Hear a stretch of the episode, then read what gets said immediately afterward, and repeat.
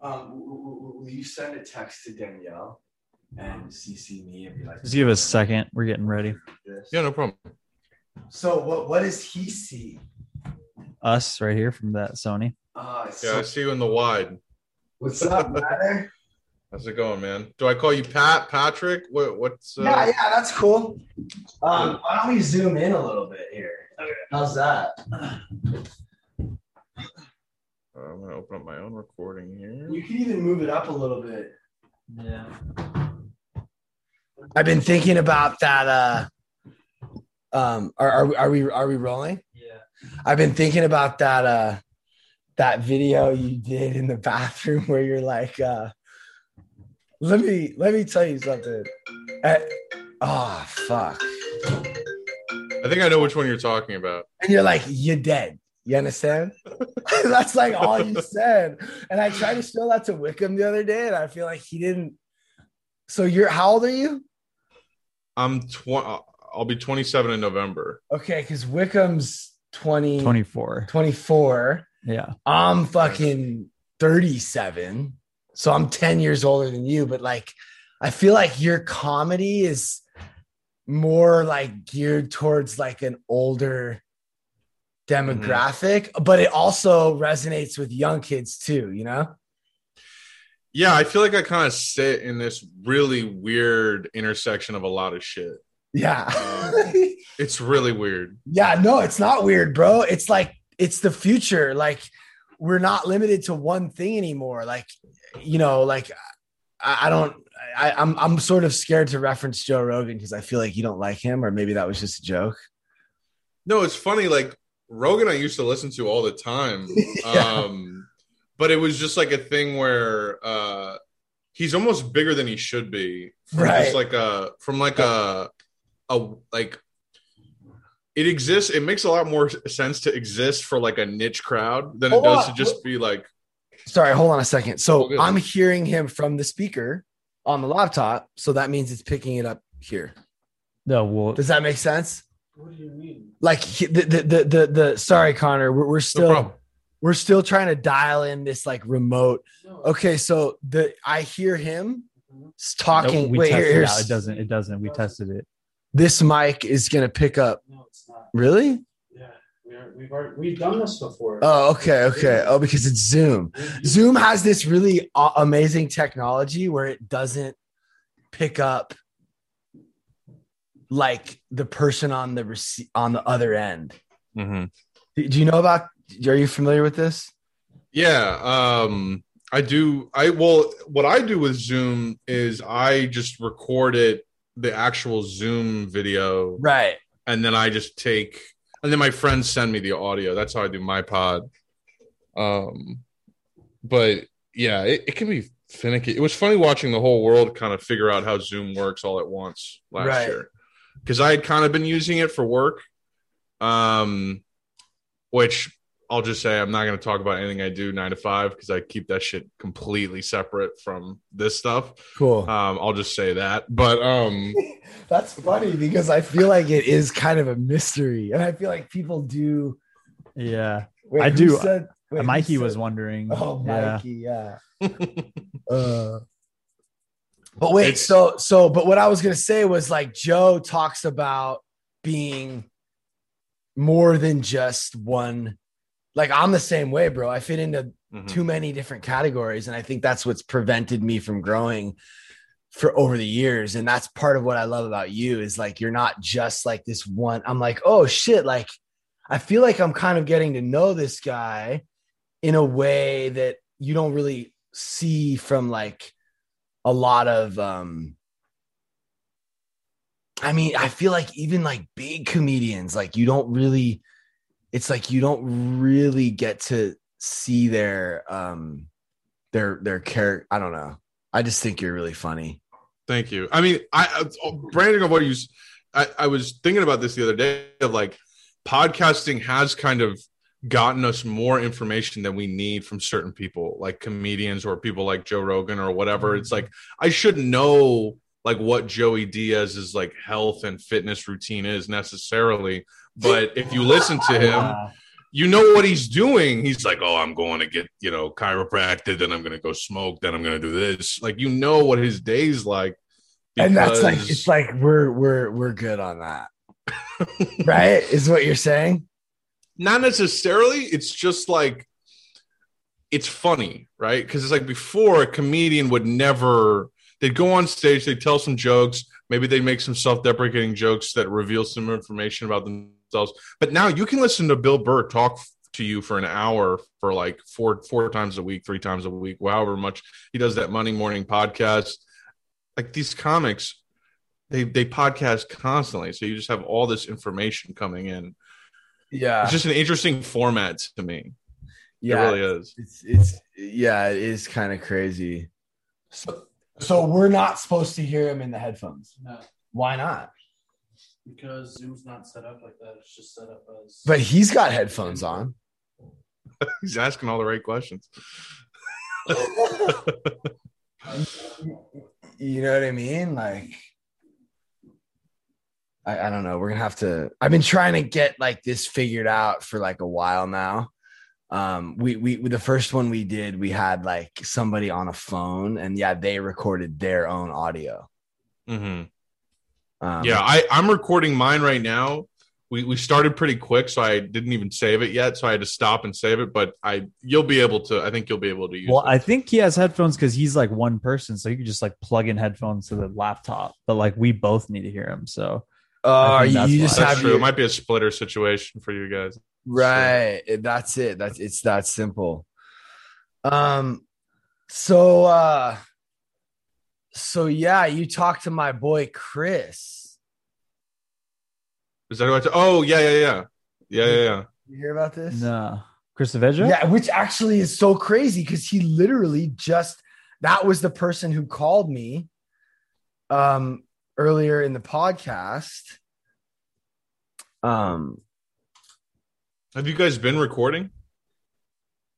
Like hope- like uh like before uh like am I is this like a segment or this is very elusive sort of interesting vibe oh well yeah because because you said earlier in the pod so I'm thinking oh maybe there was like they recorded 40 minutes before five o'clock or something like no that no no earlier in the podcast my friend called oh okay gotcha did you not did you not hear my phone ring? Oh okay gotcha. I, I thought never mind. I'm making things confusing. Uh, yes I did hear your phone ring. Yeah so i was just saying that that was my friend chris who you spoke to right. who has his own agency who like really fucks with you. And um who I I showed I I don't really send him a lot of people but I sent him uh oh there's just one other dude on TikTok. TikTok's crazy because like you can discover people. Literally yeah. Like you're I mean I I hope and pray that you get what I think you deserve which is like a massive audience. But it's just yeah but it's just such a weird place where you can like kind of like get like we have our own little our little thing going on you know? And it's like Mhm. there's just room for it's almost like we're in a 7-eleven now. And like in the 90s we were in like an in and out like there was like big artists like there was like last right they were all good, you know, Nirvana, Pearl Jam, fucking. I'm gonna use the music industry as an example, like Stone Temple Yeah. Pilots, like oh my god, these bands, Tool, Rage Against the Machine, like huge fucking. And now it's just like SoundCloud. It's just like a thousand new artists every day. It's like which pack of gum do you want? It's like it's good gum, but like there's just so many more options, you know. And I don't really know if it's a good or a bad thing. And we've oh, we have this conversation all the time, like me and Wickham and I'm usually leaning more on the like fucking. I wish there were more like Sublimes and Alice in Chains, you know. I mean, I agree. I agree. I just feel like now there's it's easier for like the underdog to make it and like there are pros and cons of not having like gatekeepers. But I think one of the pros is that like now like a kid with this laptop can like blow up without getting like a right, Yeah, know? which is cool, but it's Mhm. also kind of a bad thing because like a lot of the kids with their laptops are blowing up just because they're like they look like extreme right and they're like saying some extreme shit with tattoos on their face and it's like not. Mhm. Or there's guys like Post Malone. That's how he Dude, yeah, up. he's, Who's like amazing. isn't that funny it's like one or the other it's like yeah it's crazy well, there, well, there, it, yeah. Like, what are your? I mean, you obviously grew up. I mean, you must have been a. I mean, you're referencing all these fucking bands, like, so Mhm. you obviously know that music. Do you do you love that music too, like the '90s music or the early 2000s, like rock type shit? I'm not like totally in love with that sound. I mean, like, but that was there was obviously some great shit from that time. Yeah. Like, what, what what was? Um, what are some of the things you love?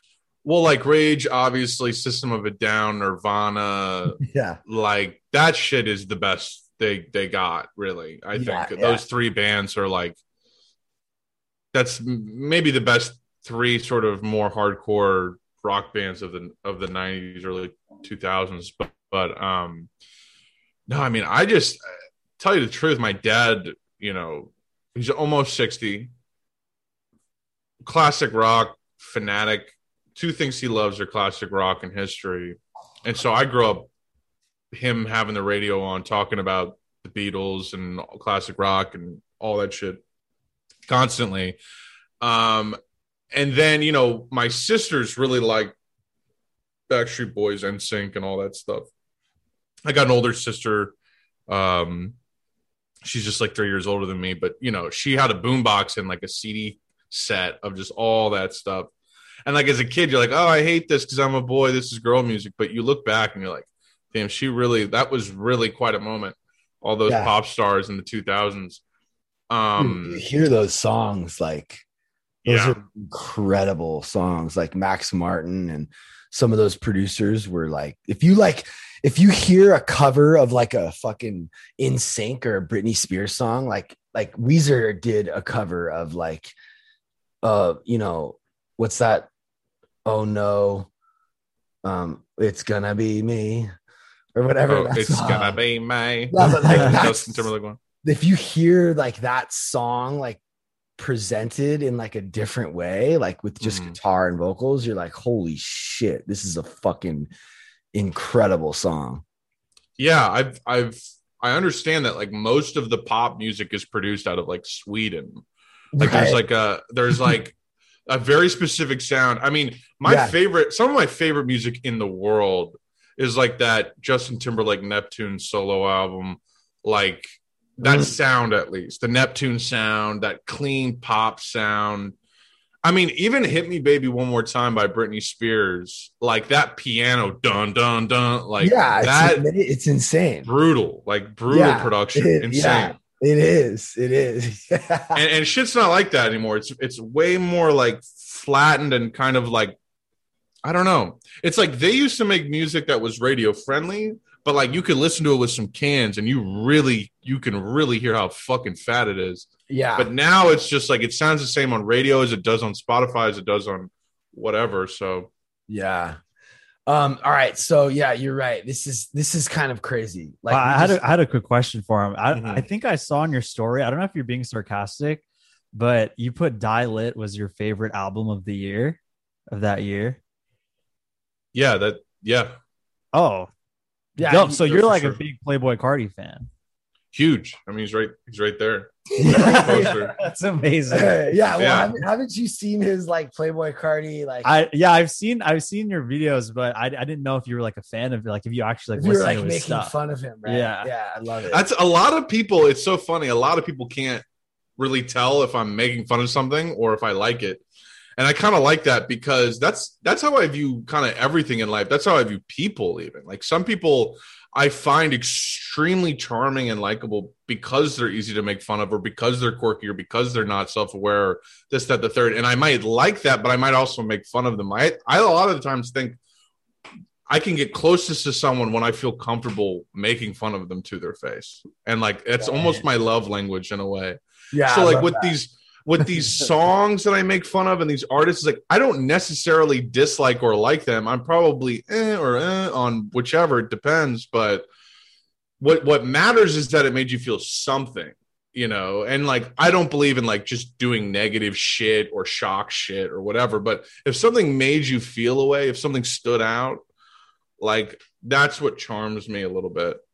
Um, so like you know, with Playboi Carti, I when I mimic him, I'm making fun of him, but making fun of him, but when I'm mimicking him, I'm explaining to you exactly why my ears are so attracted to him and what my ears hear and what's so exciting to my Right. ears when I hear him. Yeah. Like when he when he sounds like that, like when he sounds like that, it's like you have to understand he does that, but he's able to make that actually work and transcend to something else. And that's what's so amazing to me. And I know fully most of the time he's hardly in the formal sense trying, if you know what I mean. Like he's not really there's a certain flow you can really tell is coming out of him. Um, people like him, Uzi, and it's something that people like Lil Wayne had back in the day. Like it's just this ability to get in front of a microphone with a good beat, and whatever comes out of your mouth, no matter how insane or stupid it sounds, it works and it's Yeah. and it creates something higher than some of its parts. You know? That's so it's so incredible. Like hearing you explain it from that, like in a way, I just imagined, you know, like your dad trying to understand and just being like, what are you talking? Like, and if he were to listen to it, he would be like, this is garbage. But yeah, it, it- it's uh it is it's just a trip, dude. It just reminds me of like when like Korn came out. People, mm. the older people were just like, what the fuck is this garbage? Right. You know, because right. it just sounded, or even you could even probably say like Skrillex.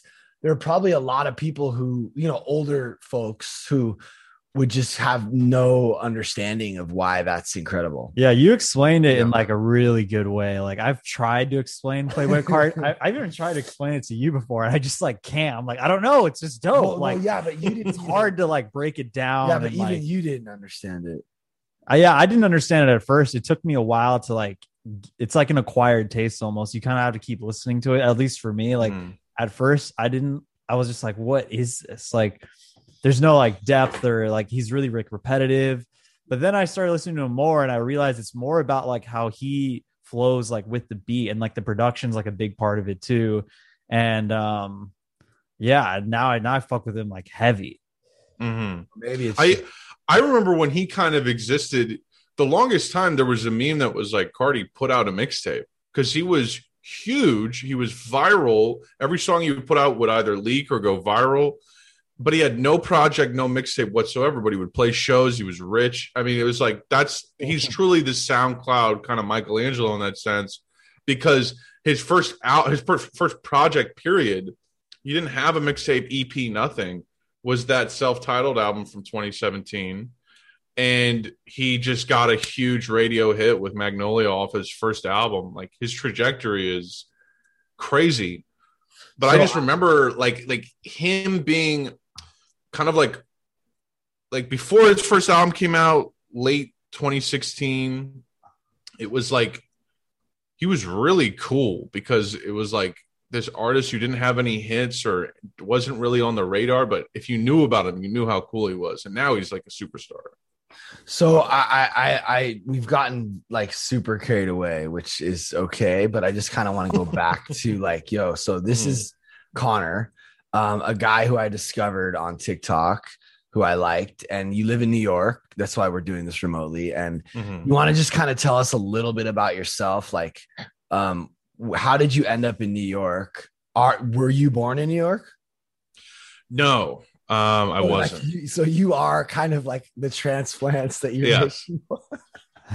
So you see that that theme is there, the the kind of both sides thing of like, so like, do you actually? I'm making fun of myself, but I'm also making fun of a guy who's a little bit worse than I am. You know So what I mean He does he does this thing on TikTok where it's like he's making fun of like transplants in New York, like people that like move to New York and then all of a sudden like adopt like the whole New York thing and like they Mhm. uh they have this you know confidence and ego about being a New Yorker when like they've only been for a year or two, you know? Right, right. And and, and it you see it a lot with people that have been there for like a couple months like where, where the people who are there for a couple months and they start gatekeeping yeah, and it's yeah. like i'm i'm probably doing that I'm, i mean i am doing that by making those videos too it's kind of like the, the snake eating its own head there but or eating its own tail there but it, it it's funny because it's like I mean, the, basically the the concept of those are are just that like you know, it's almost like trying to be meta to that observation. Everyone knows people go to New York and they act like they're New Yorkers. But what if they went to New York and they started acting like Italian mobsters, like that New York, like they Yeah. were they're like they're Yeah, literally yeah. were born there. Yeah, you, Um, you're, you're taking it like really far, and it's an excuse. Right. To, it's an excuse to do that Italian mobster New York thing, which is just Mhm. funny when you. It's funny when you do it. I don't know if it, it's just a combination of the whole thing. Like, I love how you don't take yourself too seriously, and you rock like a mullet and a mustache, and you just like do these photos where you're not like you're not like super concerned with like how you look you know and Mhm. I, I just think you're be eh, that that allows you to be able to be like authentic and it's one thing that like i have and i do this with my with my wife and the whole crew the whole like learning to lose crew is like it's all about like look dude let's just be real you know Mhm. let's just be on i don't know how much of what we do you've seen I've seen I've seen a, a good deal of it. Like I, I can't say I'm like um an avid follower of the pod necessarily, or I like I follow everything. But it I I mean I follow you. I follow Learning to Lose, and you know you get a good sense of kind of like what you guys are about. Like I feel like the transparency definitely comes across. It seems like Right. that's like a really big thing for you guys, yeah yeah because i like radically.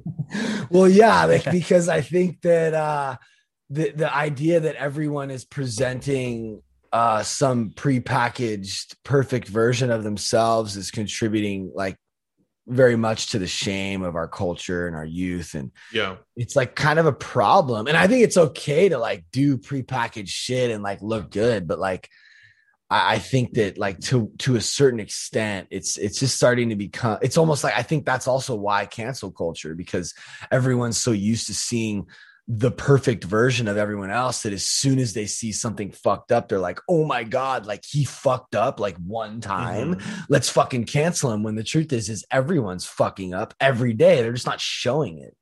Right. I think that's like you you uploaded something about how and I'm going to paraphrase you so I apologize but like you basically said I try to look and act crazy as crazy as I actually am so that crazies know that I really am crazy like them and they can trust me. yeah And like that's exactly how I am from like a nerd loser perspective. Like I'm Yeah, a yeah. loser and a nerd and I'm not going to hide that yeah and like that's going to attract because like i know a lot of people that follow me kind of like live vicariously through me or they feel like they know me or they like feel like i could be them. And like when i have confidence when i'm authentic when i'm out there with myself and opinionated and outspoken and shit it's kind of like permission for them to be so also. And i feel like that has positive and negative consequences like some people you know like i was just talking about it's it's an open market so anyone can do anything and that what that gets you is some people that really shouldn't have a platform get one. That's always going to happen. Um but i do think it kind of um opens things up a little bit to have real conversations about about shit when you are willing to you know i i my mindset is kind of like i'm doing this for like you know the guys that are honestly just like me that are um you know nerds and don't see themselves as being confident people as being socially at the apex or anything like that. You know i sat with the nerds in high school. That was it. Wow. like like i sat with all the fucking nerds. Um and it why? It was because those were the only people i could feel comfortable around and trust because they were authentic. And it wasn't my fault that you know 15 to 18 year old boys have no sense like have no security whatsoever. But you know it was like all right none of these people i can relate to because none of them are secure themselves.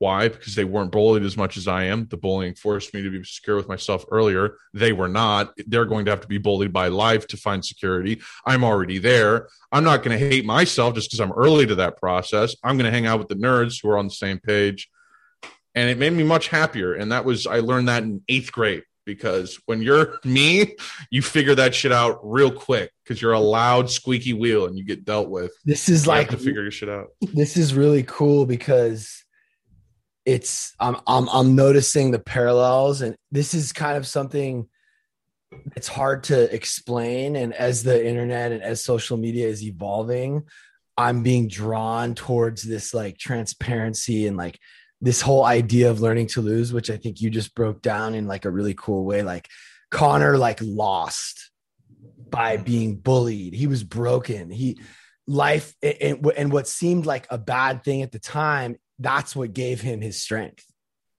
That's Yeah. what like made you turn into someone who was just sort of like fuck it. Like Mm-hmm. uh, it's almost like you know it's darkest before the dawn. And like that's the whole thing about learning to lose is like own your like see, when life is pummeling you it's like what is the lesson here? And Right. if we can all try to change how we look at all the things that we think are bad or negative or flaws or arguments or fights or drama or all that stuff is like just embrace it all and and and and fuck the shame part of it.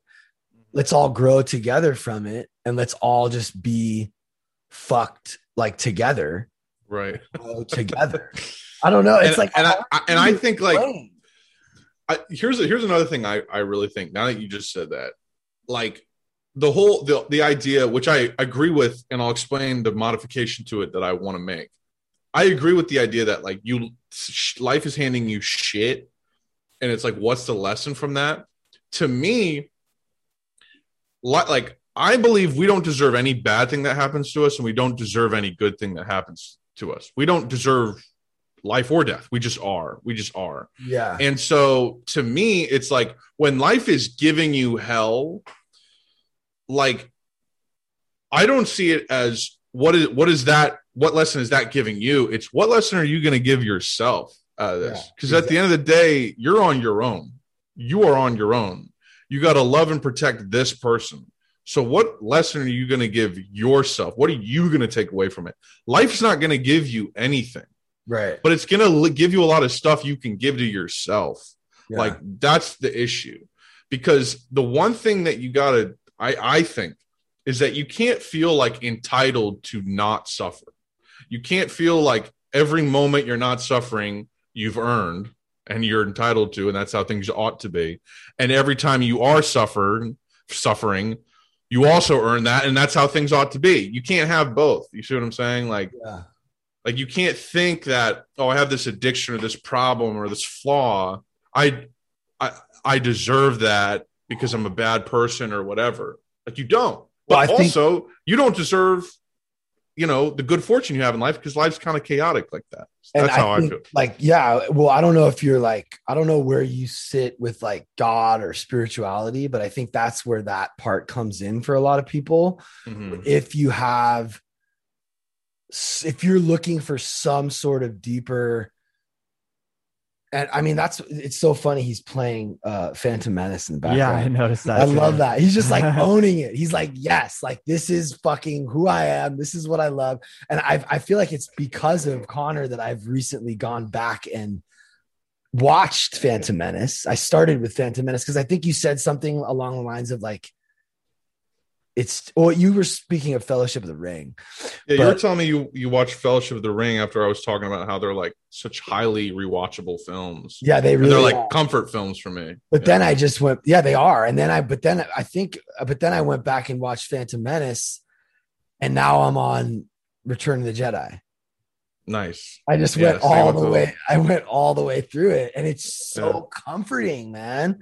But like, I, what, what- the reason that I'm thinking of Star Wars is because I'm thinking of the Force and the dark Mm-hmm. side, and using life and using these experiences to bring us closer to what I would call God or the Force or the energy of, you know, the the the binding the symbiotic relationship we have with every living thing, like the metachlorians and just whatever you want to fucking call. Like, where do you sit with all that with the spirituality side of things? Yeah i'm very much like like um i know this is like a sobriety podcast but i've had experiences that like with you know that have opened up my eyes and, and things that on that well, level. well, just so you know, it's not a sobriety podcast, and and learning to lose is not like a recovery brand. My wife gets like high every day, and it's all good. It's like Oh, what we're talking. About. Yeah, no, it's all good, dude. Like I'm Just out of respect, I wanted to make no, sure. but like you know. I want you to know, like just just so you know, like my wife is a like fifty percent of the brand, right? Learning to lose Mhm. which it's still people are still kind of a little bit confused because I'm sober, she's not. That's part of why we've both grown so much. And but she sell our highest selling item of merch is her little weed. There's like a little weed leaf and a fork, and it's like, you know, don't munch. Like just because you're high doesn't mean you need to eat. I love that. Yeah. And like that's what that's a thing that you buy from learningtolose.com. And learning to lose is is just a, a brand about like a certain way of living, you know, and it's not I love that. Yeah, I found- No, I, to- I totally get what you're saying now.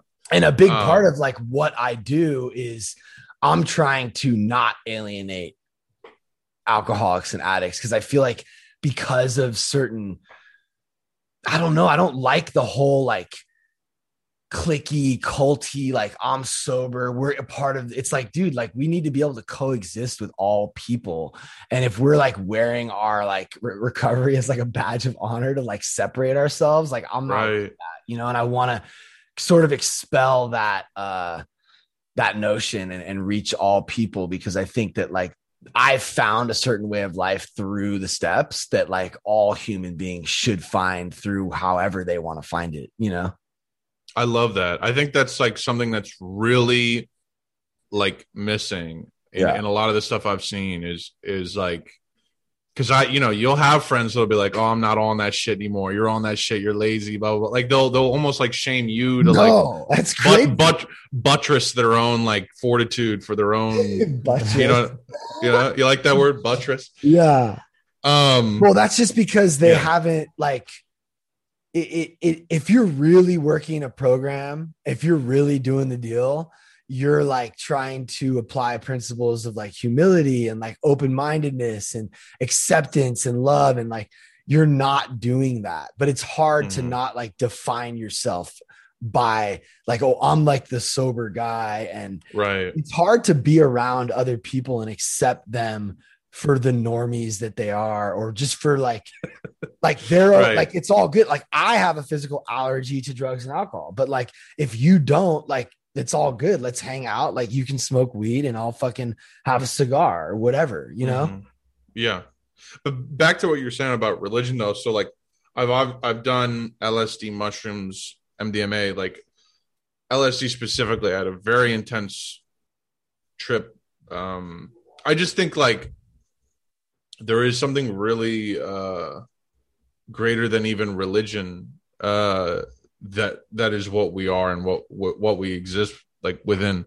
Um but for me like like you know i was raised like i'll tell you this i was raised roman catholic straight up like kindergarten like private catholic school. Oh, um i went to a methodist preschool pr- like a catholic elementary school catholic middle school and high school. Like it was an all boys catholic school from from 6th grade to 12th grade. Um and uh and like i i see i'm sorry? You mind if i ask where? Uh in st louis. Oh, okay cool. Um the uh the well yeah i can say the name. I mean the name of the school was chaminade. Uh oh, that's and crazy. I wanted to go to chaminade in the valley. It's uh it's you know william joseph chaminade is like a marianist priest from from bordeaux france. And it's it's i i'm I, a couple really big basketball players. I like jayson tatum who's part of the who's one of the biggest players in the league. He's, he's on the celtics. He was a year i think younger than me. I so mean, you I watched, grew up in st louis. Grew up in st louis. Oh yeah that's right. So i grew up in st louis went to film school in Boston at Emerson. Then I went to uh well, I went home, you know, worked for a summer and then immediately moved to New York. I wanted to move to like maybe Berlin, but it was just like at the time it didn't work. But um why new york yeah. I like uh honestly the culture a little bit. I do like the kind of hyper confrontational culture. I do like that it's a little bit grimy and gritty. I like that people a little bit more overt about their suffering and their kind of like their pain and impatience. Um, because that's kind of how I am. I'm kind of like a short tempered, not not super short temper. It, you'd have to ask somebody else. I, I can't report on my own temper, but um, you know, like I'm a little bit of a sensitive person. I get agitated, whatever. It just felt like a better culture fit for me. And also, it felt like it was a little bit more culturally, um, like, you know, like New York's had this brilliant culture for years and years and years. And, and I like LA. Many of my friends are LA, and I spent a, I spent a year in LA. Um, and there's lots of beautiful things to do in Los Angeles and and just California in general. Um, but it's it's been industrialized so early on in its inception, whereas New York was like all this organic art and culture came out of stuff like poverty and and things like that, like all this crazy shit. Like there, there's a really good movie you should watch if you want to get like a co- totally different look at how LA um and the film industry like portrays itself and the insights you can get from that. There's this movie called uh, Los Angeles Plays Itself. Mm. And it's it's kind of long, but it's a documentary that's a compilation of films that were shot in Los Angeles. And it's you know, it's the most photographed place on earth. But you look at it and it's like, why would anyone necessarily want to take a picture of it. Like they, it's like it's very flat, very deserty. It's yeah. kind of desolate in a certain way. That's crazy. Yeah. And and they say like it's the only city that looks prettier uh at night like than it does in the daytime. Like you would want to look at it at night from very far away rather than up close. Um and so I just I just think like because of the fact that like uh the industry is has such a strong presence out there I mean, I I told your buddy Chris like I hate the like the media slash industry in general. Like I hate it a lot. Um, and so I saw New York as an alternative, as a way to you know whether I'm successful at the gate or not, I'll at least have a, a pretty interesting experience, and I'll go through shit. And if I don't, you know, if I don't like it, I can always move to LA or I can move to somewhere else or mm-hmm. whatever. But I didn't want to do just like the thing where you go to LA and you get an internship at fucking BuzzFeed and you know, like just just because I went to Emerson, which is like Emerson is like a toy factory that makes secretaries and assistants and PAs. That's all it does. It like it makes people that are assistants to people like Ellen DeGeneres or whatever, and it and it and they have an internship first semester literally on Sunset Boulevard, like across from the BuzzFeed headquarters, right next, like two blocks away from where Amoeba used to be. Um, and you just have an internship and you work for free and you work at one of these like little media companies. It could be like BuzzFeed or it could be like a YouTube channel or anything. And then usually you get hired there. So it's like this pipeline of like you pay all this money to go to film school, then you go to here for a semester, and then you get a job that's like you're making annually what it costs. Like probably you're making annually probably what it costs to go to Emerson annually. Mm-hmm. Um, and then your hope is to become a producer or something. You know, it's just like just to get in the fucking rat race, but it's just Dude, such you, a like. Yeah, I think know. you made the. I love New York. My whole family's from New York. I have a huge strong. Nice. New, my dad's always talking shit like these fucking Californians are lazy, like they don't know what real work looks like. You know, and New York. I think the weather in New York breeds harder people. So I, I, I think it is oversaturated out here, and yeah, teach his own. I think you made a good I mean, obviously, whatever, whatever road you take, whatever, whatever path you take, just fucking take it, and and right. will all lead to wherever it's supposed to lead. So, so Chaminade, you were at Chaminade, you were introduced to like Catholicism, and you, so you probably have like an idea. Dude, I'm like, I'm, I know so much about Catholicism. It's stupid. Even though I've like not really tried to maintain the knowledge, I know so much. Like the catechism, all the rules, everything. Like I used to know so much about it. Just and I wasn't even. I probably stopped being faith. I didn't really have any kind of formal faith after like eighth grade, I think I was kind of like, I'm I don't really, I'm not into this really. you Um, think that like kind of turned you off maybe to like the whole idea of like God? Maybe. I mean, it, it was definitely teenage rebellion, but it's also like the thing that I, and this is what I'm trying to tie in, you know, the difference between spirituality and religion. Like, like the thing that I didn't like growing up was how rigid and how you had to go to this boring thing every week. And there was this, and it's the same things that you hate as a kid that turn you off from religion are actually the things that bring people a lot of peace in adulthood is that rigidity that that that that structure um you know muslims pray to you know three times a day towards mecca like that's a cadence to your life. That's a rhythm to your life. Yeah. and and i can understand that now as an adult that you know that can be really comforting and it can be give you a lot of strength. I think as like a little rambunctious you know kid you're like why in the hell am i sitting in this church for an hour wasting my time listening to something i'm trying to tune out? You know you're just absolutely tuning it out so you feel like it's kind of wasted on you it probably is going taking a child to actual formal catholic mass and having them sit there and just sit there the whole time it's ridiculous. you could probably cultivate so much other stuff in that hour in Yeah. that child like i don't know show them a film or a documentary or take them somewhere have them paint do something you know yeah. um but as an adult you know it's like the spirituality is that vague sense we have that like there is something seriously greater than us probably exponentially more complex than we could possibly with our brains understand. Yeah. and then religion is like how do i bind? Because religion means to bind. It means like it almost means like shackle like slave like you shack you're bound to something i feel like the religion binds you to the spiritual world through a dedication through a commitment and i think that gives you a sense of peace and order in this chaotic world whereas spirituality is just generally knowing that things are interwoven and connected so I haven't found religion to be necessary for me. I've found more like exercise, mindfulness, things like that to be a little bit more helpful. But I think it's just another kind of tool like that. Obviously, it becomes a problem when it's structured into an institution and it becomes a violent institution. That's when it's bad. But, you know, that's kind of how I look at that.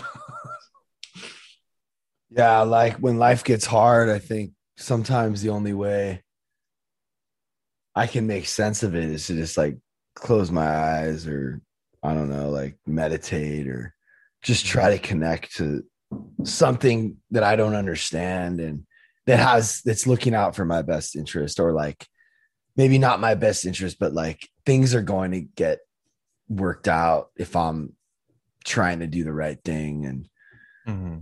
carry out it almost sounds fucked up to say but like what is god's will for me like and i don't even like i hate that like our the human beings have like ruined that word god Mm-hmm. but like it sounds like you've found your own understanding of that word or whatever your own understanding of something like my uh, Yeah. like my definition of that word is exactly what your definition is of what you believe to be that thing that's greater than you yeah i would say like i don't have a personal relationship with god that like some catholics do where like you really think you're you're talking to him and you, you have like like crazy story. One time my parents took us like out in the middle of the woods to meet some lady who claimed she could talk to god and like she was straight up like as if she had like an earpiece and was like giggling to herself like god was telling jokes. Like i was like what is this? But yeah so i don't i don't like have that necessarily but like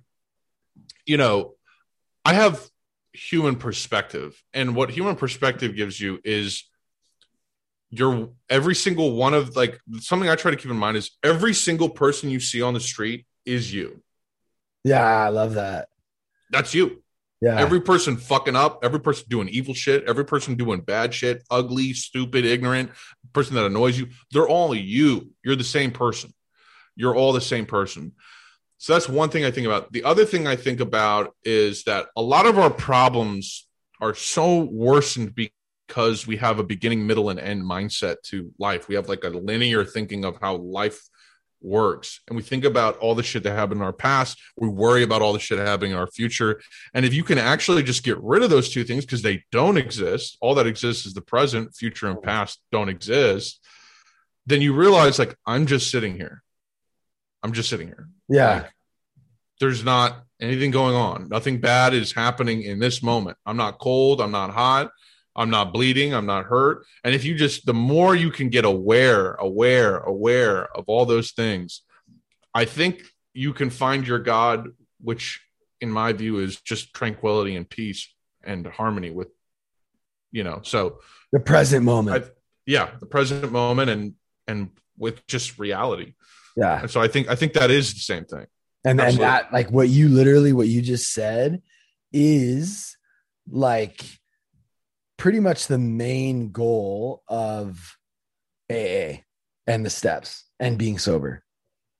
Because like we're worrying about fucking the future and the past and hey, the, the only way I know I the way I used to quiet my mind and get into the present was like using drinking mm. And then I, I I did that so much that um I ruined my life. Mhm. Um, so um I want to like pivot to like some movie shit. I I didn't realize. what if I was just like, hey, so what do you think about fucking Gandalf? Or, um, yeah, because I, I mean, you know, I don't know how much time you have, but we, we will, sometimes we'll talk for hours on this podcast, but like, I, I don't want to keep you for for super long. No, we, we can get into some movie shit. We'll get into Yeah, some movie shit. Yeah, well, because you went to film school, which I didn't know, which is awesome. I have a production company, and the reason I started that production company was because I want to make movies.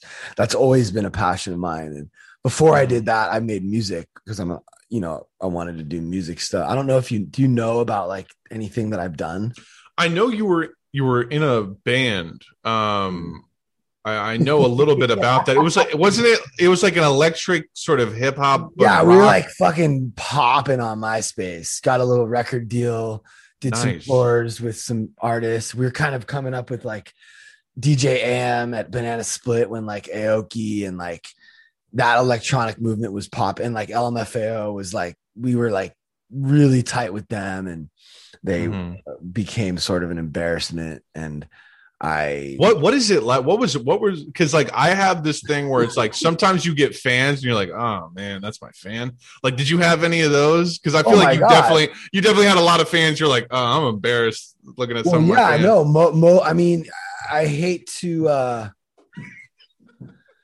Yeah, I mean, there were some cool ones, but there, yeah, there, I mean, like there were a lot of like girls with like a lot of different necklace, like bracelets on their colorful bracelets, and there was like there was a lot of neon and and it it it we definitely attracted a lot of those kinds of people but then we also had like a lot of like you, people like you like nerdy like cuz we were like very much Nintendo back to the future retro like throwback like that was our whole thing like our first mixtape was like a recreation of like the back to the future the cover of the first back to the future movie Mhm. and we had like a DeLorean in our second music video and like the power a power glove.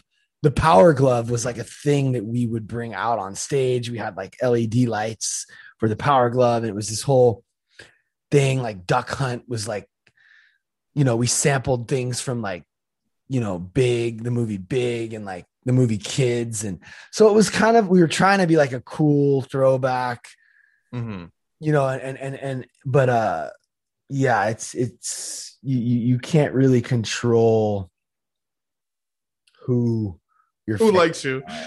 yeah.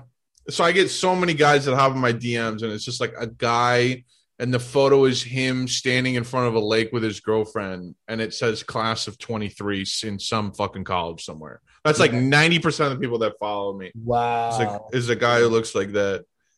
Um yeah i don't even trip i mean yeah i'm i don't i it's funny i never really like focused no it's weird now that i'm doing this thing with my wife like we're attracting a lot of like women and like Mm. Middle-aged people and i'm like you know what like that's cool like why do i I feel like we have this idea in our mind of like what a cool audience is, but like who gives a fuck? Like you said, Right, people are right. people and we're all one and and and um I think that the more we grow, like the more like diverse the audience will become, and it it, it will just it might start as a certain thing, but like you know it'll become like a little bit of everything, which is sort of what the the fan base was at the end there. But yeah, then I started the production company because I want to make I I mean film movies are really what changed my life and like what I in Wickham too. Wickham went to film school. Nice.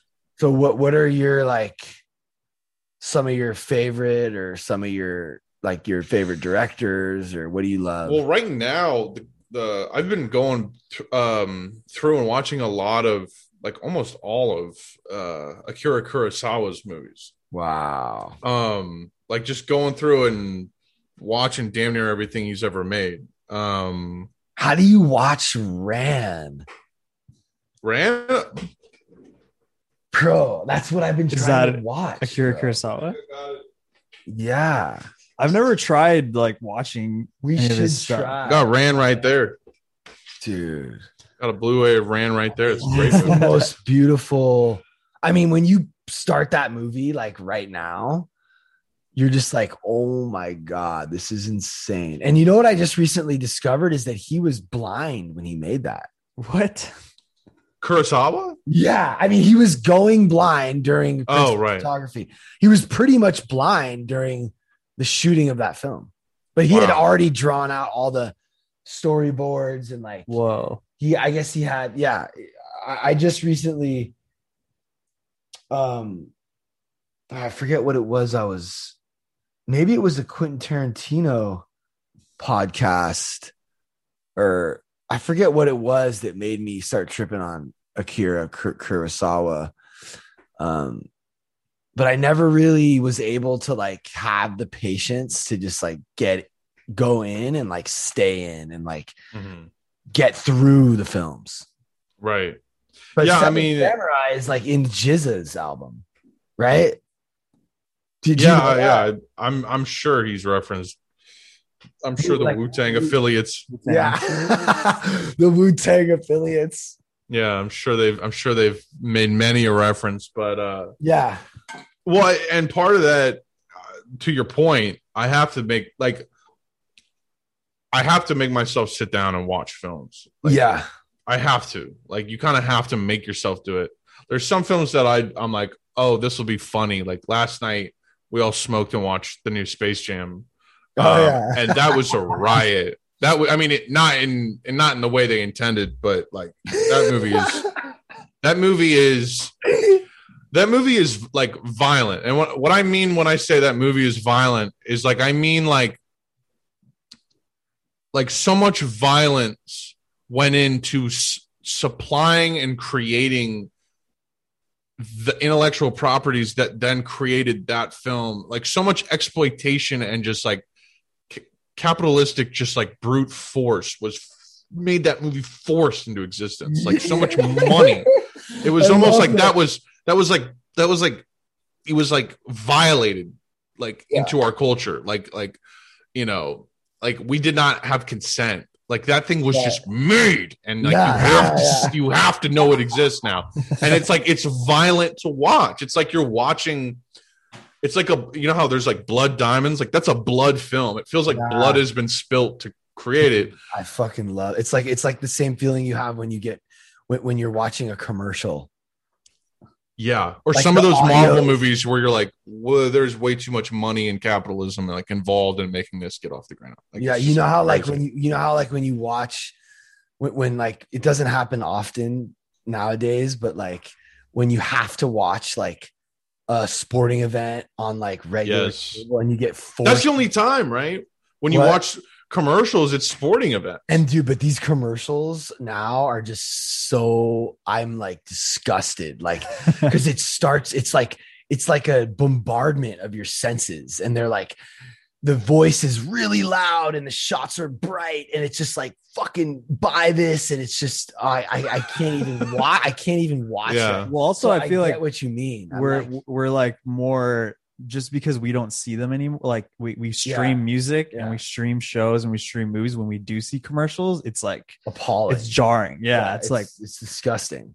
and you start to understand that like the people who are like just the like you said normies just totally flatline well adjusted just like people in america like who they are the people who watch the most sports and like that that commercial like they're the people who actually think those commercials are like funny and enjoyable to watch and like quote them like like like the fucking state farm or the geico or the progressive like those people like you start to understand their psychology by watching those commercials and, and their demographic because it's like always a song from like 1983 or like you know something like that some hit song that's like oh you have to be a square 45 year old to like know this to lo- to like feel a sense of nostalgia for this song yeah. um, and it's always like a dude rocks. You know, they're not playing like Gary Numan or something. Like they're playing like you know, they're playing a hit. They're playing like a a dude bro leopard Def Leppard song or something. yeah, like yeah, that, yeah. You know, How cool is that though? That Gary New- Gary Numan, bro. Fuck, This isn't that that's a Toy Story guy, right? or no, that's uh, I think we're mixing them up. No, Gary Numan, um, the Cars guy, like the the synth artist. I'm you're thinking of. Oh, the you got a friend in me, motherfucker. I forget yeah. his name. He's yeah, pretty, he's pretty rad too, though. Actually, I like that guy. Yeah, yeah, yeah. Gary Numan is is from the band Cars. No, no, no. He made that song "Here in My Car." Da, da, da, da, da. Oh, that song. oh, Gary Numan did. Yeah, I think so. Right, right. I don't know, but how great are the Cars though? Those are a classic, classic dad band right there. Yeah. Ga- Gary Numan and U M A N. That's the guy who made the song "Cars," which was a big hit in the '80s. But I was just throwing him out because he's kind of like a an '80s artist who had like a one hit wonder. But like, there's music heads that like really like really fuck with like his music in general. You Um, and like, do I you fuck with who? Steely Dan. I mean, that's you're talking about one of my favorite artists ever. I, I just I knew I just knew it. It's so crazy because like we are like if you had seen like me and you like I was completely the opposite of you in high school, but like Mm. through like life and like because in high school you have the little cliques and you're still trying to figure out who you are. But like the truth of like who people are isn't about any of that. Like Steely Dan is like one of my favorite bands too and I Mhm. feel like yeah we we share very very similar interests and it's just crazy when you said you hung out with like that particular crowd yeah. I would always sort of be attracted to like like I, I remember trying to like talk to people that were in that crowd about like Star Wars and like stuff like that. And I remember them like sort of like being like kind of mean to me in a way because I wasn't because they thought I was like a cool guy or whatever. But really, Yeah, it's yeah, like like at that age, you're not like your real. You're not a developed human being. At that age. yeah, yeah, yeah. Like kids won't even like like kids will like genuinely ruin their lives to impress the kid they think is like who who also doesn't have it figured out. who, who who like the cool kid at the time who's probably most likely going to become absolutely nothing like have you seen, have you seen friday night lights Oh, I haven't seen that movie in forever. I think I saw that movie in like theaters. all these really cool football player it's such a great film because like all these amazing cool star athlete football players like they end up losing the state championship right. it goes on to show you like this guy became like the car mechanic and this guy you know he- they all just became like normal just like their parents and it's like you can't use whatever you thought you had in high school to um define who you are like throughout your life you know I remember that movie was like, yeah, they were. It was very, a very exciting movie. Like, I'm pretty sure they cast a bunch of like 29 year olds to play the high schoolers, yeah like 29 year old NFL uh you know players and then it was shot almost like a jason bourne movie it was like very like glossy and kind of intense and realistic and like You know what? Peter Berg directed that. Yeah. Wait, Wow. wh- what did you just reference? Wait, you just said it was shot like a what movie? Like Oh, a jason bourne movie but peter Yeah. berg's whole filmography is kind of trying to direct shit like paul greengrass whoever made those movies Right, but you know, but but but he's actually pretty dope. Uh Peter Berg has done some cool shit. I think he kind of went in like the wrong direction there, obviously, with uh uh I think he did like battleship and like some sort of yeah he did he did something he did lone survivor patriots day deepwater horizon Wait. Like he did deepwater horizon and patriots day in the same year that's but Friday Night Lights is dope. It's really dope. Did he do that? I haven't seen I haven't seen the Kingdom, but that's another one. yeah, like Hancock is the one that I do like a lot. Yeah, I and- like but Hancock. the kingdom is dope, and um, uh, he, he did the rundown. It looks like, and I also didn't mind Lone Survivor. Like Lone Survivor is pretty, like the story is pretty dope. Like that was a cool thing to make. I'll have to peep that one. But um, but yeah, the Coen brothers, I think are like pretty much my favorite. Um, Mhm. Have you ever seen uh Repo Man?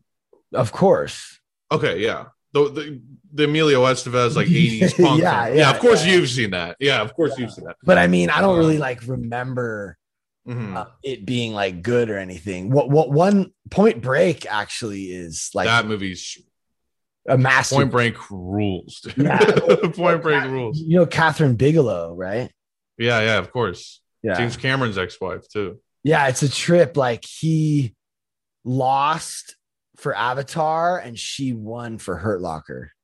Yeah. That and I'm, pre- and I'm pretty sure like I, I was listening to something or my friend was telling me that he like he, first of all he was pissed off about I'm that sure, bro. It's And the I- most expensive movie ever made, losing to one of the cheapest indie films ever made.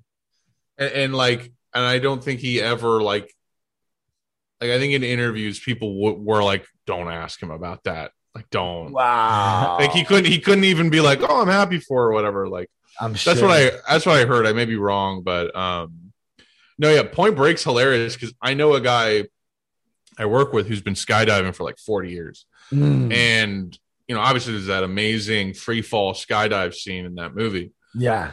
And literally, like overnight when that movie came out, he said skydiving like tripled in its popularity. Wow. Like like people were running to go skydiving after that, which I think is hilarious that like watching Patrick Swayze and Keanu Reeves with like long hair, like being bros, like influenced so many people. I just Yeah. love that. The surf too. I'm It's sure. a dude. That's a flawless movie. That's a sick movie. It's Yeah. got action. It's got extreme sports. It's dude, so good. Gotta watch it tonight. No, I, I just I just watched it like a week ago with with Veronica and because I because I know she directed it and I don't know someone was just saying how it's really good and I was like you know what I feel like we think it's like a corny movie which it does have corny moments to it but like overall it's just like I'm not even like mad at Keanu Reeves like I feel like he gets a bad rap too in general I love that line where she's like, "Why you always look focused all the time? You're always you always you always got that serious, focused face." And I love that because he's like an undercover cop. Oh I'm about right, to watch. right. I'm about to watch that shit tonight. Yeah, it's- it's you got me good. hype on that movie. it's really fun And and it's fucking Gary Busey's like, "Get me two chili dogs and Yeah. two lemonades." Like, me two. oh, yeah. yeah it's so good And they're, they're like, "Why get food right when you're staking out? Like what? Like like why get it right then? It makes no Yeah. sense." I feel like we I wish like Noah could could be here talking to him with us. Are you a fan of like the Marvel stuff? Um, obviously, like you know, uh, that shit started coming out when I was in middle school, and now they've made twenty million films. Um, I'm a I'm a nerd, so I'm always gonna show up for that shit. Like I'm always gonna check it out at least. Yeah. Um, I I thought um, you know, obviously when Iron Man came out, it was kind of crazy because like Nolan was dominating the superhero movie thing with Dark Knight, like like you know, and- and Batman Begins. Yeah. And then like Iron Man came out and then Dark Knight came out right after it and it kind of blew it out of the water a little bit. But what they did with with tying it all in, I thought was amazing. Like if you go back and watch Iron Man now, it's such a pro America, pro war, pro capitalist film, but like Robert Downey Jr. is perfect for it, and he Yeah. charms he charms you into loving the movie. Um, I I I do like some of them. I I, I think they had to make a lot of eh movies to get to the point where they could make game movies like Endgame and Infinity War, and Endgame was like I was so relieved I liked Endgame. I was so happy that that Endgame was actually good, I've seen Because it. it's like- I've seen it seven times. dude. I've seen it probably that amount of times at least. Wi- I- Wi- so Wickham is like obsessed, and he's showing me It started Zack with Snyder's yeah. Justice League, the new cut, which is fucking insane. Like I'm not, I, I, I don't think I normally would have even paid attention to any of that, but like Wickham has put me up on a lot of that, and I really like diving into it because it really is your generation's like it's Star like Wars. e- everything. Yeah, Yeah. exactly. Yeah, And- our, our generation Star Wars is not Star Wars in my opinion. Yeah, like, like those new ones, it's just like those fucking came and went, bro, and Yeah, they but will. those- but- yeah, but what's crazy is the first three are fucking amazing.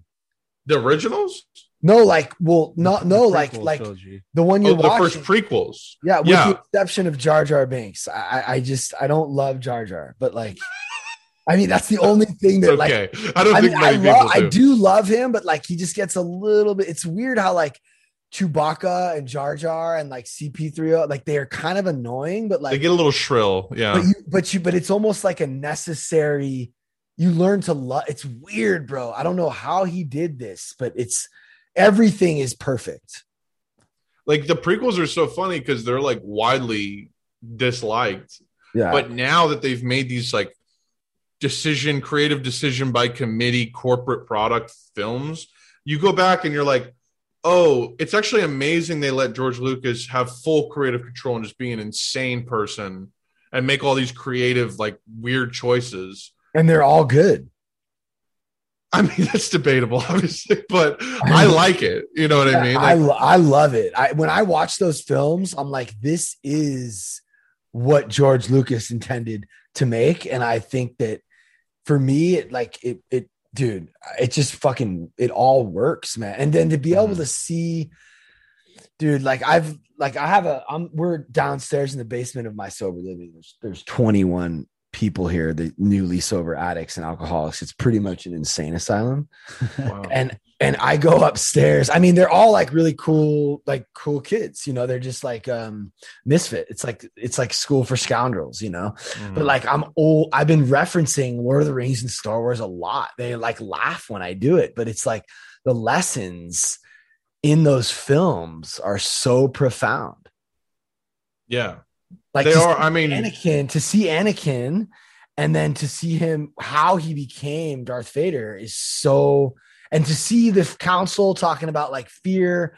There's too I sense too much fear in this kid and like he's too old and like what a Jedi is. And it's just insane dude. Yeah dude. It's never I'm probably gonna watch. It, I I fell asleep watching um because you know I throw these on the background, but sometimes you just kind of turn the volume up and start watching. And I I did that with the beginning of Attack of the Clones. I love how that movie opens, where it's like they go to Coruscant, and then it gets dark out, and then they have to chase the bounty hunter through the city, and then they like, and it's like this crazy Oh, yeah. midnight race, like. Like watching that late at night, about to fall asleep, it was just a vibe. I, I might Yeah. finish that movie. yeah when the Um, when the little worms go through the um Yeah, Yeah.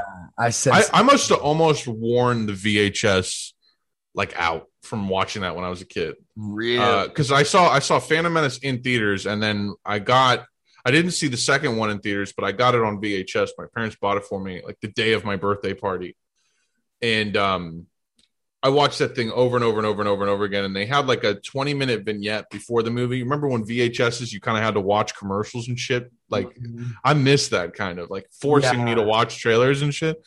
But um, they had like a little vignette that was like a summary of what had happened in in Star Wars and like the timeline and shit. wow And that was basically when I got introduced to old Star Wars. Was like through watching that. I was like, oh, these other movies are crazy. And I remember watching them as a very young child, but that was like what made me kind of go back. But Yeah, that that that that scene reminds me a lot of Blade Runner. yes, It's Yeah. like that vibe, which I fucking like am pretty much obsessed with like the Denis Villeneuve Blade Runner and him as Mhm. a director in general. And I'm really excited to see what he does with Dune. yeah, I don't really really so. I mean, the, the the the the original Dune I tried watching a little while ago, and I just, I mean, I guess it's kind of cool, but I, have, I haven't seen it. I, I I've been trying. I've been. I have the book. I started it right right when it was going to come out, like last year, because I wanted to read it beforehand, and then I just started reading all a bunch of other shit once they pushed it out. But What's now it's coming out in October, I think. oh, right? it is. Mm. Yeah, yeah. Yeah, I think So- that's gonna be fucking. It could be. It could be pretty badass. He he- he made that Blade Runner. I, a lot of people did not like that new Blade Runner movie. Like, I thought it was. I was like, this is like exactly like Blade Runner One. It's the Dude, same it's pace. fucking amazing. yeah, it's it like literally feels like he was he had Ridley Scott sitting next to him and he was looking at him like, is this cool if we do this every step of the way? You know, but like yeah, yeah, yeah. the tone and the and it's yeah, I think people didn't fuck with it because it it really is slow and like deep the way the first one was, which I never really fucked with the first one until I saw it like I like forced myself to to understand it and to like it. But it wasn't until after I saw the new one that I was really able to appreciate the first one. Mhm. And just Yeah. Ridley Scott, just in general, with like Prometheus, and I think Prometheus is probably the best sci-fi film ever made.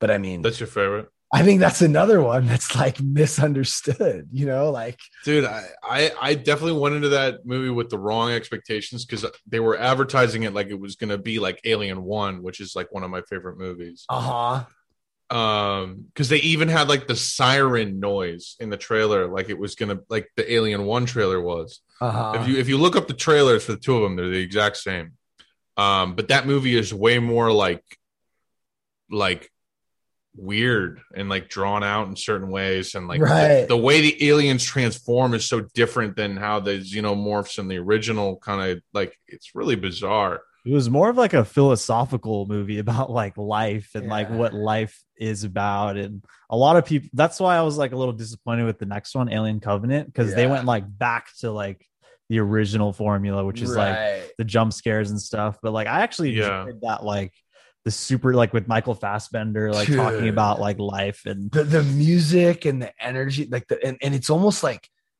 horrifying. Like if you really Mm. imagine landing on that planet the way they did, and then like they're talking about the straight lines, and they find it's like them finding the ship, and it has this like horrifying um realness about it. I don't know what it is. You might try watching it again. It's like really, really a fucking I think a masterpiece. My favorite scene is I remember being like stoned out of my mind watching it is when they were trying to find like who created humans and and like why they were created and then they asked Michael Fassbender asked like why did you create me and they're they're like because we can Yeah. and he was like what if what if they say the same thing to you what if your creator said that to you? Yeah. Whoa. I was like bro dude, you got you got me That's wanting to go back yeah that is horror That's you got me wanting to go back and rewatch that Yeah, because we could.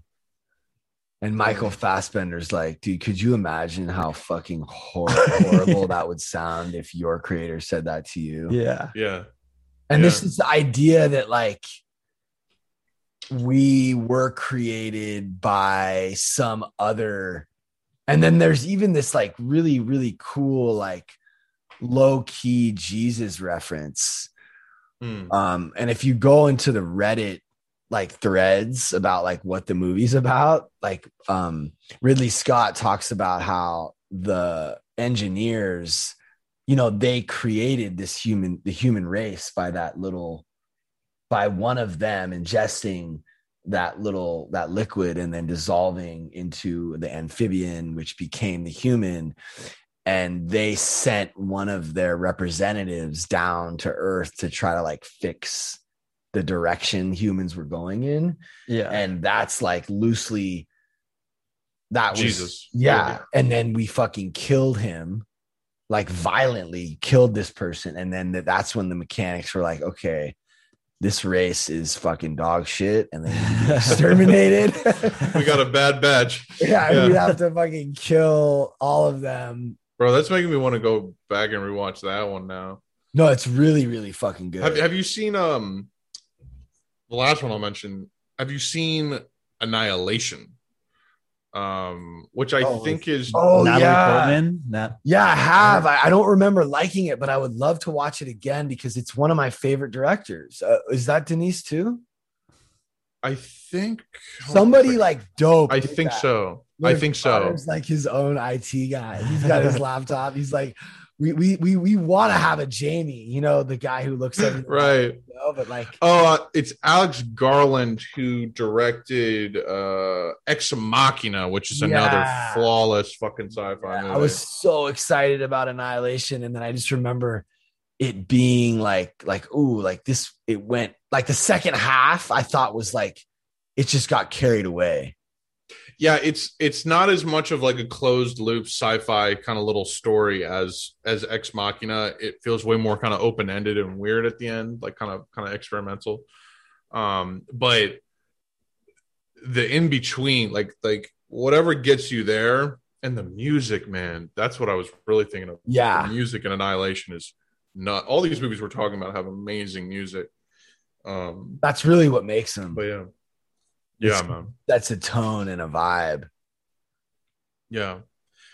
Um but but look i don't know if you're if we're it kind of feels like i don't know if you might you might have to go or not but have you i just wanted to pivot real quick. Have you yeah been no a lot of content violations on tiktok lately? Like what the fuck is going on dude? Not lately, but bro I, Uh, i'm banned for 48 hours and i got banned twice last week for 24 hours that's bizarre. Like, what are you posting that's so provocative? oh my god dude it's it's nothing it's like nothing it's You're just talking, right? You're well, it's Veronica. stuff. I showed Veronica's necklace that has a weed leaf on it, and we're talking about how it's a weed leaf.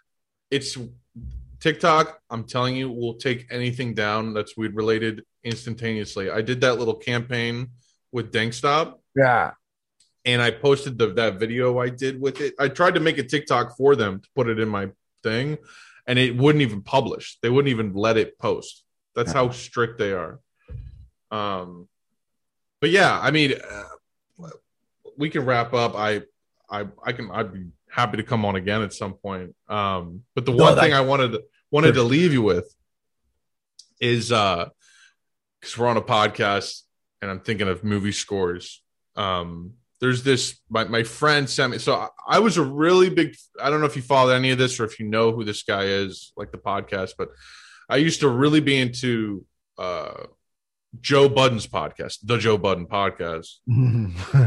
I, when i moved to new york i discovered them kind of around the time when pusha t was like um beefing with drake and they were reacting to it and it was very entertaining how they were reacting to it and I got into the show heavy, and I would I would listen to their podcast, two and a half hour podcast, twice a week for like two two years, and they had this big public falling out, and it's you know, it's almost like an Anakin Skywalker story of like greed and over overreach and things like that, because Joe Budden's whole message was equity and ownership, and creatives should have you know ownership of their what they make and blah blah blah and there's this video out there that my friend Maxon sent to me that he found that I've never seen that I had never seen. And he doesn't watch the podcast but it's it's called Joe Budden destroying his podcast for 26 minutes straight. And it's a it's a clip compilation of him and his co-hosts talking in different videos about this situation.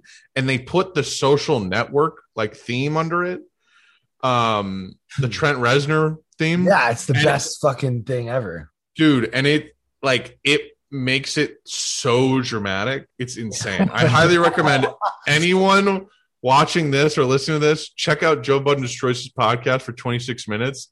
It's like a it's like watching a fucking like play or like a movie trailer or something like that. It's crazy. Yeah, I, will you just uh, if you could just text us the link yeah absolutely in, in that in that group.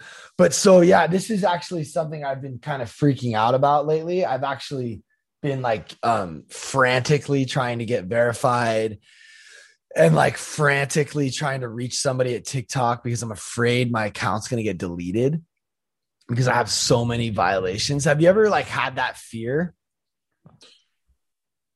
I've I've I've had Like how many fear- violations have you gotten? Oh, I mean, I've had videos taken down, bullying, sex, this, that, the third, like dozens of times.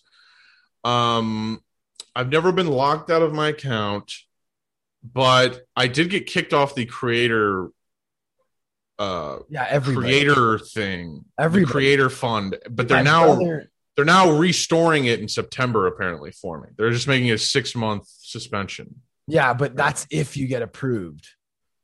Right. It's insane. Yeah. It's just, but like, No, there's no transparency. It's one of the worst apps for that thing ever made.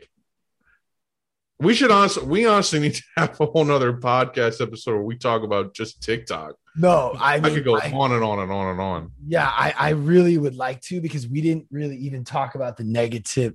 Uh, you, you get Yeah. a lot of neg. The, the negativity is is is is that like overwhelming to you? That's a I whole I other thing because it's like, Fucking video that you made. I've showed it to so many people where you're like, "Hi, my life is good." And for that reason, I'm no longer gonna be reading which I made the same fucking video. But like, you know, after a couple months go by, like you see a couple comments and you just start end up back in the comments. Like it's right. Impossible to not. And now I have this video that has 2.5 million views, and it's my, my my friend Danielle. I don't know if you saw this video, but the waiter. She's like, we've been waiting here for 20 minutes. Like, where's our food? And she's like, we're gonna have fucking issues. She's kind of like a strong, like female that like just like you know has like an aggressive personality. Uh huh. And, I don't and think I saw it, but that's dude, funny. it's she's being attacked. I mean, people want her to die because Right. she was like complaining about the service at this restaurant. Which in the end, she was like, I love this guy. And it all went, it resolved well. And the restaurant reached out to her. It got the video went so viral that the restaurant has now reached out to her and they want us to come back and we're gonna like do a cool piece on them. And like, but I love just- that because you could tie it into your whole sort of philosophy too. Yeah, but it's just insane, like how people are foaming at the mouth. I mean, you might not get it as much as we do. It's it's algorithmic. Like it's completely algorithmic. oh, they- I also love that post he did. You explained it in a really great way, where you were basically saying another thing I said, which was the the the, the algorithm promotes engagement, which it promotes, and people talk about neg- negativity Yeah. yeah.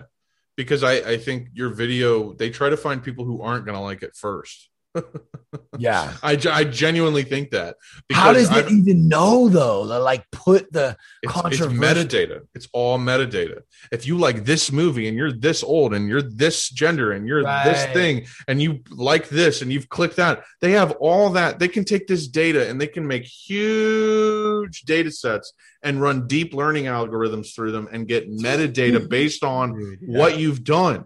Every single thing, every single thing you've interacted with for the past year can tell them millions of things that Yeah. are unique to only you and probably like three people like you. Like it's that crazy, man. Yeah, I think this will be You know. really good to um dive into. Like, so a lot of my guests I, I've had I have on multiple times if it goes well, because I just I definitely feel like there would be there's next time I'll have so many more things I'd like to talk about. But um, but you you you definitely have noticed like like haters. Yeah. And I mean, like, TikTok doesn't present an accurate, like, cross section of your actual haters. It's like a, it's like a 30% plus Yeah. handicap. You know what I but- mean? The thing I'm dealing with, which I don't know if you're aware of this or I don't know if you've seen it, I have like multiple people that have built entire pages around trying to destroy me and this this house and everything I'm trying to do surrounding recovery. That's you've I've heard you reference that. Like But you don't understand, bro. Like, Like- they- so I had a Vimeo account, right? Where I posted all my unedited raw footage because I have this other show I do on YouTube. It's sort of like a reality show. I don't know if you've seen it, but they're like 30 minute episodes. And this woman ripped every single thing that was on that Vimeo page, hours and hours and hours of footage, and found all the little things that made us look like worse than we would normally even, and like kind of spun it in like this crazy way. Um, like Danielle just walked in, like her entire reputation in this industry is shot because this woman started sending a recovery um podcast. Here, say hi to Connor. How cool is that? We have Connor. Hi, Connor. Oh, shit. Hi. Hi, how are you? I, I've, been- Good. I've showed her a bunch of your stuff too. Yeah, I love you. Appreciate the love. but yeah, that's it's it's it's been really really gnarly just just to see the fucking ki- the level of the dedication on some of these Karens. But I'm sure you don't get anything anywhere near that. I don't get people um eh, like taking my videos and going through them bit by bit and scrutinizing them. Luckily, that's not what happened. I mean, people will react if they don't like an opinion I have, they'll stitch it, you know. But apart from that, it's um it's just, you know, you you say destroy, but it's like how much can they really do? You know what I Oh mean? no, they they can't do shit. But they one of the women was smart enough to send certain things to this Facebook group, and this industry is very like it's like you know it's the recovery industry and we're like near Mhm. malibu so there's a lot they're like i mean you want to talk about like secrecy and just like like anonymity and all this shit like they put a bunch of crazy shit about Danielle, like body brokering and like doing people like lies, really. And that Mhm. Facebook group believed, or it's almost like, you know, cancel culture nowadays is like you're guilty until proven innocent. If Yeah. something comes out on you, people are like, they're distancing themselves from you just based on the assumption alone. it's another variable another variable in in the in this chaotic world we live in we just got to keep muscling through that shit Yeah, so I think this could be like a um, a good place to pick up next yeah time. absolutely Thank you so much for doing this, and um, you know, you're three. he- We we we went through some hurdles trying to set it up because he's three hours ahead, and you know Mm. we have the schedule here and all this stuff. But um, we're gonna just keep enjoying your videos, and um, thanks for being you, bro. yeah man and you got me I'll, I'll i'll be on again and uh Awesome. you know keep having fun doing what you're doing and be safe and and don't do not let do not do their work for them by like inflating it in your mind and making it seem bigger honestly the best thing to do is is to just block i'm a big believer in block just block the hell out of them just block the hell out of them You know what? We we blocked a lot of them, and Wickham was just noticing like there's not as much negativity. Yeah, I feel like the negative and the positive almost comes in waves. Like sometimes it'll just be all good, Mhm. and then sometimes it'll be all bad because people are jumping on the bad train. Absolutely. Yeah. And TikTok definitely makes that easier for people. Yeah. You can go into a TikTok comment section. It's either good or it's either bad. Everyone kind of, it's all the same. Right. But, anyways, Cool, bro. Yeah. Well, we'll talk. keep it soon. moving and Godspeed and good luck. Right on, brother. Appreciate it, man. Bye. Bye. Later. Bye bye.